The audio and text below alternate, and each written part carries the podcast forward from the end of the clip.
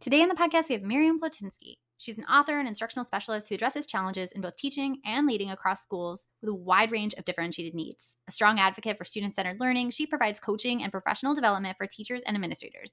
She has written Teach More, Hover Less How to Stop Micromanaging Your Secondary Classroom, Lead Like a Teacher How to Elevate Expertise in Your School, and the forthcoming Writing Their Future Selves Instructional Strategies to Affirm Student Identity. Her writing is also widely represented across a broad range of education publications, and she is a frequent guest on education podcasts internationally. Plotinsky is a national board certified teacher with additional certification in administration and supervision. Let's get to the episode. I'm educational justice coach Lindsay Lyons, and here on the Time for Teachership podcast, we learn how to inspire educational innovation for racial and gender justice, design curricula grounded in student voice, and build capacity for shared leadership. I'm a former teacher leader turned instructional coach. I'm striving to live a life full of learning, running, baking, traveling, and parenting because we can be rockstar educators and be full human beings. If you're a principal, assistant superintendent, curriculum director, instructional coach, or teacher who enjoys nerding out about co created curriculum with students, I made this show for you. Here we go. Miriam Plotinsky, welcome to the Time for Teachership podcast. Hi, it's so nice to be here. I'm so glad you're here. And I'm excited to talk today with you about many things, including your book that is coming out. I'm very excited about it. So, what should people know as we kind of enter the conversation? Is there anything people should keep in mind? I always like to say that, you know, whenever we are coming at something as experts or we think we know something, that doesn't mean that we have all the answers or that we, whatever we're saying is unqualified or absolute. Like every time I come at something, it's like, okay, I there are a bunch of exceptions. I am happy to be proven wrong.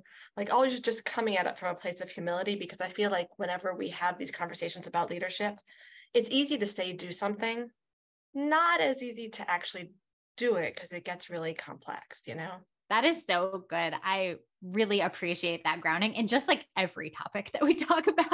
Yeah, humility is important. And so is yes. so is listening to, to other voices and not thinking that you have all the answers.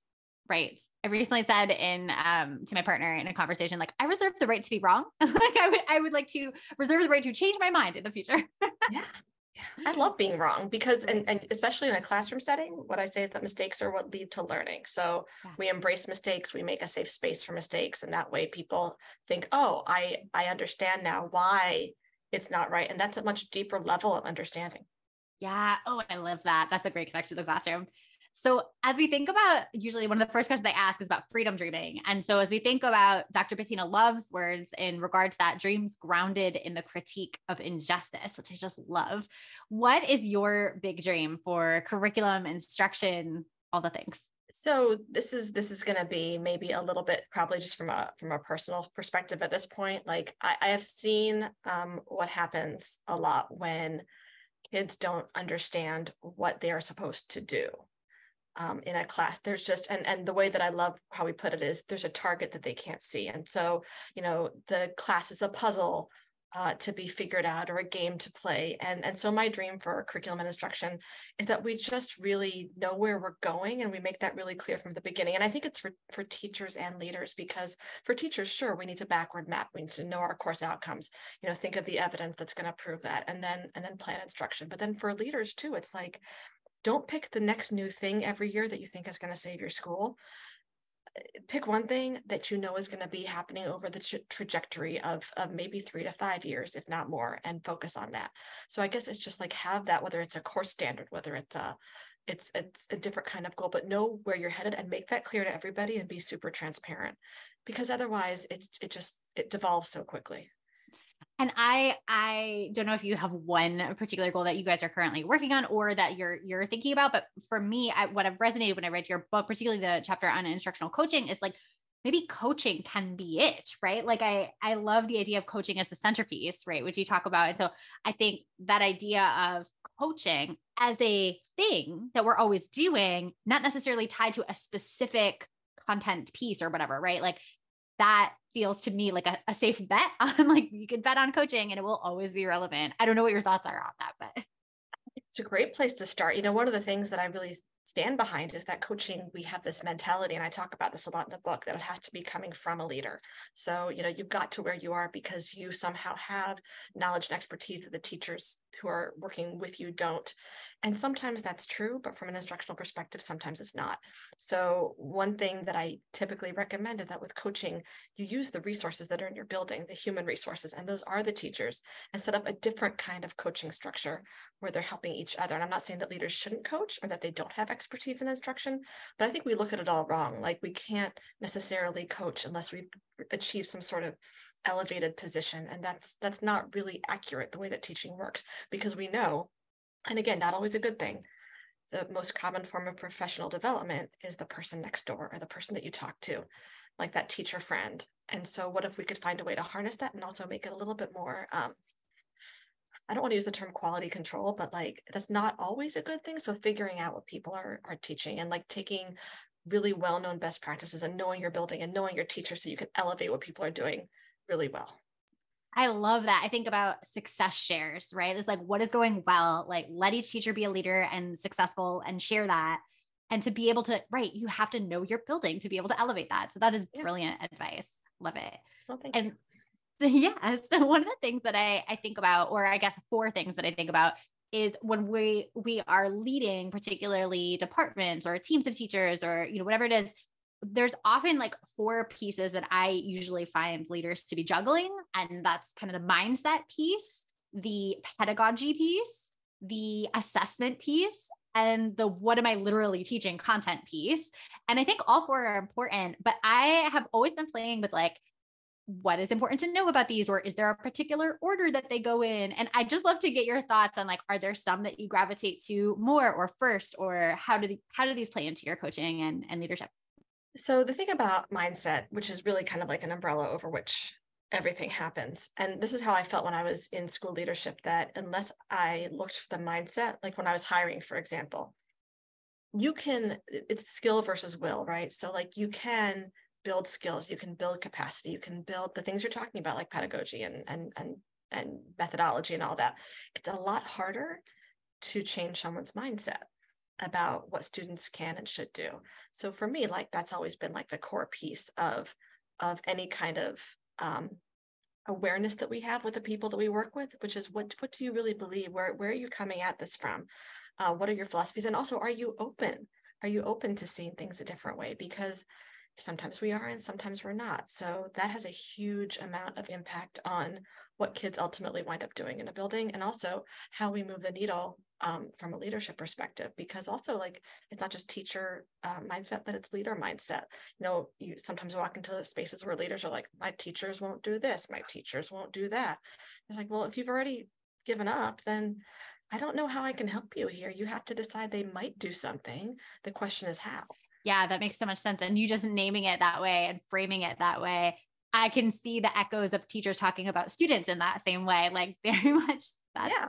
yeah. Well, and it's like that ultimate like growth versus fixed mindset. If you ultimately believe that somebody can't do something, you're you're not really giving them the opportunity and you're not seeing it as a as a growth process or as a yet which is the language of growth mindset you're really seeing it more as it's a you know foregone conclusion and and you know what they say about self-fulfilling prophecies so Yes, absolutely. And so, so are there other pieces? I, I, love that the mindset is kind of the priority, and and to hire for mindset too. I, that's a really interesting point, right? Like we want to hire for the will, and then we can teach the skill. And and I'm wondering about like pedagogy, assessment, content. Are there are there things that you have found in like these other three kind of areas that support or or that teachers have found a lot of um, needing support in a particular piece of that or finding that there's one of those areas that just like you can kind of coach on and and teachers run with it a lot faster make a lot more progress on or, or anything like that? So i think that we do a lot of teachers a disservice when we teach about the curriculum if we do teach about the curriculum. You know a lot of people start teaching and they see curriculum as like a product. So i'm going to read this and it's going to be a series of things that i do. It's a what followed by a what like a task after task after task. That's not what a curriculum should be. It's content. It's not how we do it. And it's not like a prefab thing. So if you want to have like even the boxed curriculum there's room for creativity and innovation and providing student choice and, and the method behind it. So you know and the other thing about curriculum is that it's not just getting through something. It's about making sure that kids have the depth and, and understand the reason behind it, and that you as a teacher are really hitting the the right points in a very intentional way, like you're teaching for specific things.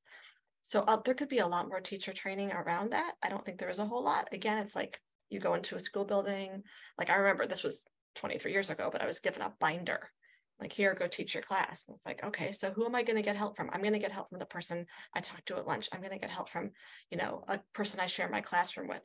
And that's not always the best way that you can do it. So one thing you can really do is to change how teachers plan. And to think about also teaching like where's the priority? When teachers know what to teach and how to teach it the other pieces start to fall into place because their assessments are going to be more aligned. Uh, classroom management's going to click because kids will know why they're there and what they're doing it for and the instruction will make a lot more sense so it's not like necessarily one thing so i always like to say let's start with what we're teaching and why we're doing it and framing it and then work outward from there mm. I really like that framing because sometimes we'll we'll see a lot of like starting with the the pedagogy and kind of working its way up to content. But if we know what we're teaching and why we're teaching, we're clear on that. You're absolutely right. Then we are, especially if we're selecting like high quality like texts and histories that we're teaching, right? Students and and so they can all see themselves in right We they have the w- windows and the mirrors all of that we reduce classroom management problems. Like it's just like what happens so That's what yeah. happens exactly. There's structure there's intention um, I'm writing a another book right now, and, and I just wrote a chapter about classroom management. And at first, I was like, oh, and I did this whole section on discipline versus management because discipline is a piece of management, but it's not really the thing. Because you know, new teachers they think, oh, I'm so scared. They'll say, I'm so worried about classroom management, but they don't mean that. They mean I'm worried I won't be able to control my class. And so, one thing I've been trying to make a connection between is if your instruction is where it should be, you won't have as much to worry about. I'm not saying that kids are never going to make your life hard; they will. Um, but it'll be a little bit better. Yeah. So, so I am curious. You have so much to offer in, in the, this book, Lead Like a Teacher, the, the one that we'll talk about today. Um, and feel free to pull from any any other. I know you've written so many. And so I'm thinking about um, this idea of one instructional coaching as like kind of a, a, a thing that we can like house a lot of professional development in. And then also thinking about well actually let's start one at a time. I'm wondering if you would like to share a little bit about you know why coaching structures are necessary and urgent. And i love that you use the word urgent in your book. I think they are absolutely urgent. And so i'm thinking like if we could talk through maybe the why of coaching um, and then maybe some structures or some things that you think would be helpful for leaders to consider as they're kind of maybe they don't have a coaching program or maybe it's like really not in place to to the full degree like what they can do to build that up so the why really comes down to how do you want to use your energy every year? We have a huge teacher attrition problem. Um, teachers are leaving in record numbers, and a lot of the time, what and, and I've I've also been in this place as a leader where you think, oh, this person's not performing well. Let's just if they leave, they leave. Whatever, we'll get a new teacher. But are you thinking about how much more training, how much more time, hiring, all that that you're going to have to do to replace this person.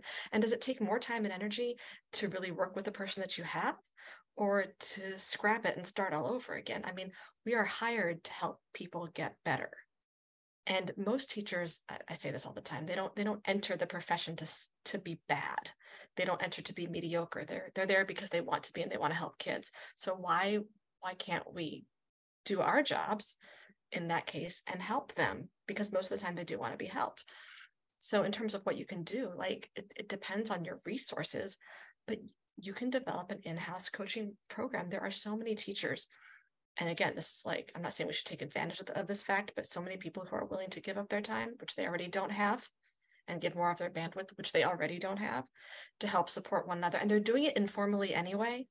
So, is there a way that you can provide little things like you might have um, like a new teacher, like a special group like that meets it's a week once a month and you have people who are assigned like teachers who have been there for a while to come in and help and you can set up coaching that way. Or you could when you get new department members you could like do buddy systems or you can even do across the building. So someone you know someone needs help with something that's more not content based there are all sorts of things you can do and you could really make sure that they are happening. I think what happens is over the summer we have all these grand plans. We're like oh we're going to do this and this and this and you have too many things so you lose track of all of those things. Like typically by October or November, they're gone.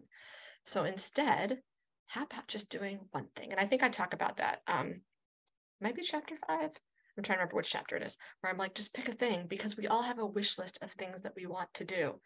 But if we don't focus, we won't get any of them done. I love the idea of focus. And and I also really like how you you have a lot of really helpful, I think, figures in, in the book as well. And I'm thinking about the figures in that chapter, thinking about the kind of like a three column goals things to try and then evidence of progress. Like I just love the simplicity of how you can coach with something like a three column table or something. I don't know if you want to like talk us through yeah, that. If it's if it's too complex, it won't work. I mean, so this is kind of like a thing that I do. Most of my books are structured very much the same way where I have like scenarios that exemplify something and then you have the something that it's exemplifying or like a similar process. So I always thought, and you know, a lot of my life has been my leadership life has been professional development. So if you don't give people something they can use that's practical right away, you've lost them. And so similarly, as a writer, I want you to be able to through the book, whatever the book is, find something and use it right away.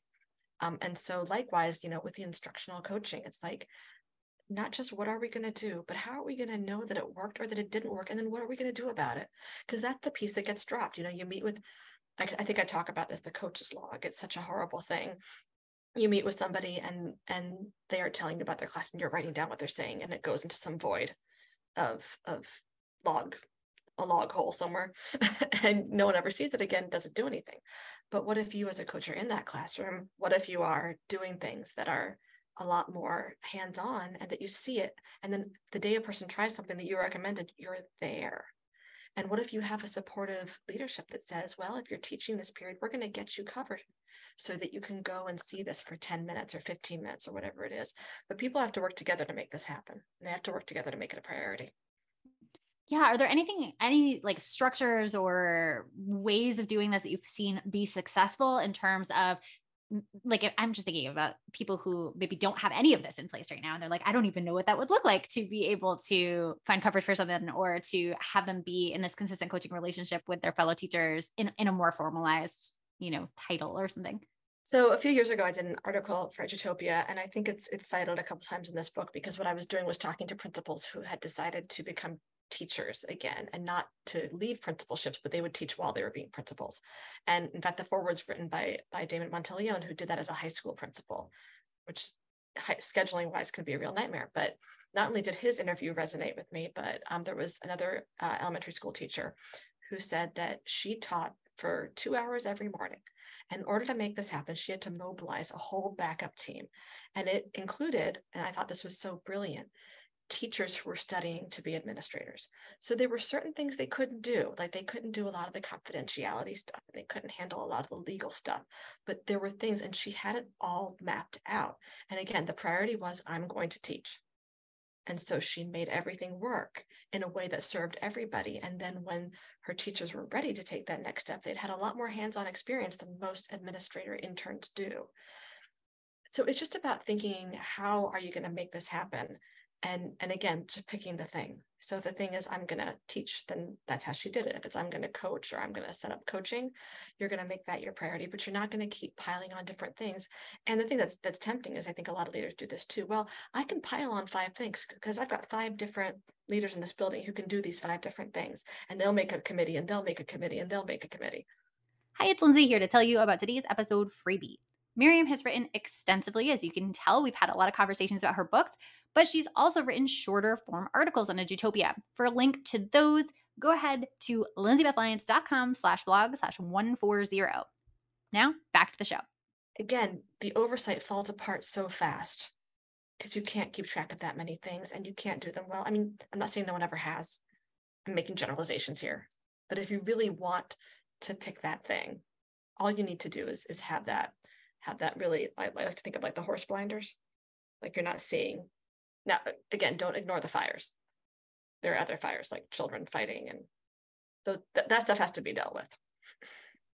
Yeah that makes that makes sense. And so i i love the idea of focusing and i i love the just concept of instructional coaching as a as a I just think like a, an in-house, like you don't need to go find someone else to do the thing, right? Like you have the resources. It's just about thinking about what those structures are for yourself or allocating, maybe reallocating time or yeah. funding or something like that, which feels well, like a little bit less of a, a jump, I think. and, and, honestly like in some ways I, I i almost like threaten to make myself extinct when i say something like that because part of my job is to go in from the outside and to help people do things on the other hand what i really think of it more as is trying to uncover what's already there as opposed to me coming in storming the castle changing a bunch of stuff and leaving nobody likes that yeah. And to that point, I think the idea of the, just the general coming in and storming the castle and leaving, I, I think sometimes, uh, maybe not the leaving part, but sometimes like this is a switch in gears here, but the the top down kind of leadership model of I'm going to decide this summer, for example, like you're saying, we always have these plans. I'm going to decide what we're doing next year in my office in the summer when teachers are on break and by myself. I'm going to determine this, right? I, I know you think a lot about like shared leadership and and in these structures of shared leadership i'm just wondering about you know what are the practices that a leader can have if they're thinking about increasing coaching or for example like how do we make those decisions in community or mm-hmm. you know changing a policy. How do we make these decisions as like a shared leadership structure that enables us to get to the place where we're not just doing it in isolation in one leader in their office over the summer?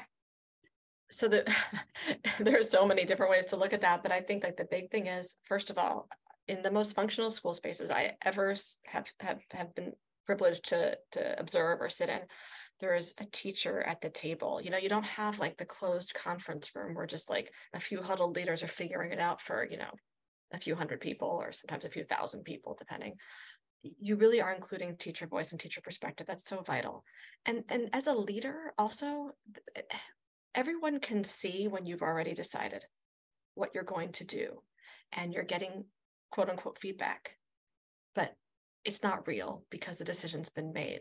So if you are genuinely looking for the collaboration of others, then you need to not hire people who are just going to agree with you. So don't surround yourself with yes people. You have to think about, you know, you have to be open to the idea that maybe what you think is the priority isn't. You have to get off your high horse a little bit um, and and really just open up the space to at least teachers and then perhaps also students when you get a little bit more further down the road. Like a lot of a lot of um, education institutions or school systems have student you know delegates or members of the board or there's a reason for that um, not as often do you see a teacher delegate or a teacher member of the board so that's interesting to know hmm. that is fascinating i never realized that that was the trend that there were more students than teachers in some of these. Well, and I think we think student voice is a good thing to have, and I agree with that. Yeah. Student voice is a great thing to have. Um, teacher voice is is a little trickier because very often we hear from the people who are the most difficult. You know, it's like the people who are satisfied say nothing, or the people who are doing okay say nothing, and the people who are feeling a certain way will be very vocal. But then to me, even when people are being difficult, that's a level of engagement they are trying to figure something out and be part of something. And if you work with it as opposed to against it, you stand to gain a lot more. That makes a lot of sense. Yeah. So I, I'm wondering, there's a lot of kind of change in, in, what we're talking about, right? If someone is listening and they they don't do a lot of the things that we've been talking about, but want to start, or maybe they're not, not really excited to start because they're fearful of a challenge or a resistance to this change is there a particular challenge that you've seen in doing the work that you do and that maybe you've overcome and could kind of provide some wisdom to any listeners about like how to how to address any resistance that comes up or a challenge that comes up i think the biggest challenge is always actually giving people the help they want. Um, so that when we walk away we know we did something good for them. And the only way to really adjust for that is to get what i call feedback on feedback um, which is you get feedback on on what you did. First of all you you meet with them at a time. You never just go in blind but provided that you know you give the training you give the meeting you give the support um, what worked what didn't. And then when you go back because you do have to go back. You can't just again it's not like a one and done it's like a consistent follow through of helping someone. You have to show show show like it's it's it's not just that i read your feedback but this is what i changed or this is what i didn't but here's why. So i couldn't do it because of and here's and so then you you're coming to a a mutual understanding of what's happening and you're really showing that you're listening and that their feedback is going somewhere as opposed to just you continuing to stick to whatever your trajectory was because you've already planned it or you already had in mind so you have to have that flexibility and the mobility and also the openness to change and to listen to what people are telling you because if someone's saying this has happened like awful, like mic drops in the worst way, where someone's like, this didn't do anything for me. Nothing. Okay, well then talk about what will. Like what do you what do you need? Can still figure it out. Yes. Wow, that's good. That is I like that a lot. Feedback on feedback. Yeah. Excellent. And you know, I do it with um, adults. I teach both training, but also teaching. Like I have a class that I teach a graduate class on how to be just more skillful in the classroom. And every single class, and I'm not saying that you should always do this, but make it consistent. They fill out feedback at the end, and then at the beginning of the next one, here's what you said. So you didn't enjoy being in groups so much. It was too many groups. You didn't move around enough. Um, you felt this way. So here's what we're doing today to address that.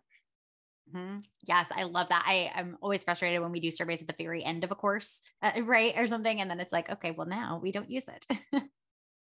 I love the idea of like always having a slide in your slide deck or whatever yeah. you're using, right? This Again, is what you said. It's like that survey abyss that happens where you just took and you you might have read it and it was kind of interesting and then you did nothing with it.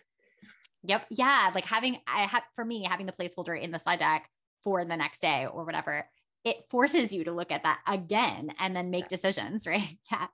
So, as people are thinking about all these things that they could be doing, um, what is a good starting place for someone who has listened to this episode so far and is like, all right, I'm ready to do something. There seems like a lot of options. Where do I start? So, you know, you have to go through a process of figuring out what's most important to you, and you have to be willing to really pare back. Um, less is more. and you know it's more important to build really strong habits than it is to constantly pile enormous things on on yourself and your teams that you can't achieve. So what i would say is is figure out what that thing is.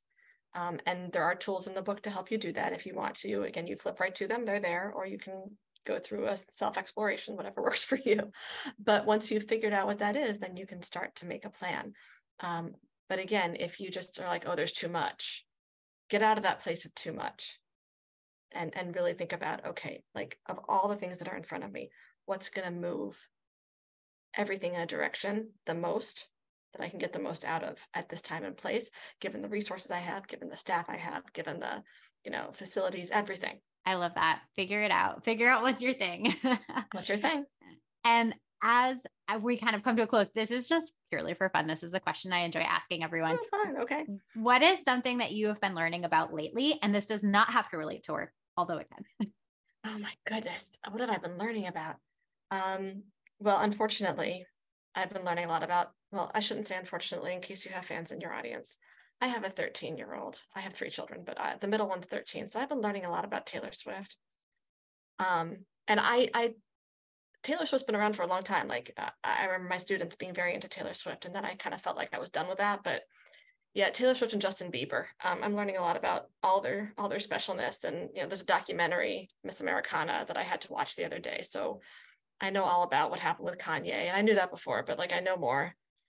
Um, that is so hilarious. Thank I, you for I know it's like that. it's like a fluffy answer, but it's the truth. Oh, I the fluffy answers are the best answers. Thank you. Just being real. Yes. All right. Finally, where can people connect with you, learn more about you, get your books, all that stuff? Okay. So um, I am active on Twitter. So my um, my at is um, MirPlo MCPS. Um, and then I have a website, which is my first and last name.com. So miriamplotinsky.com. Um, I have, it's a total of four books. Two of them are out already. So Teach More, Hover Less is out and Lead Like a Teacher is out. In November, I have Writing Their Future Selves coming out and those three are with Norton. And then I'm in the middle of working on my fourth one with ASCD. That is incredible. The fact that you crank out that many books is just amazing. There's like this great four in the morning thing that goes on where so every, everybody and the dog are all still sleeping. So productivity, you know, find what works for you. I love learning what works for people. Thank you for sharing that. Miriam, thank you so much for being on the podcast today. It has been a pleasure. At the same, Lindsay. Thank you so much.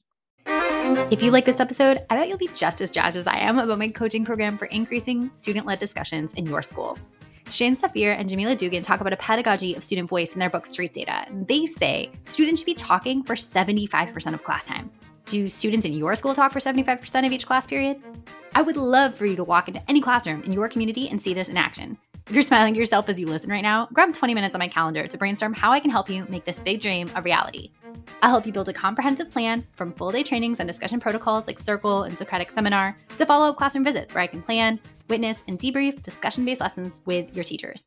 Sign up for a nerdy, no strings attached brainstorm call at lindsaybethlyons.com slash contact. Until next time, leaders, think big, act brave, and be your best self.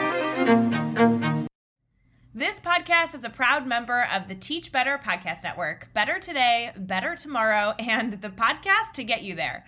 Explore more podcasts at teachbetter.com slash podcasts, and we'll see you at the next episode.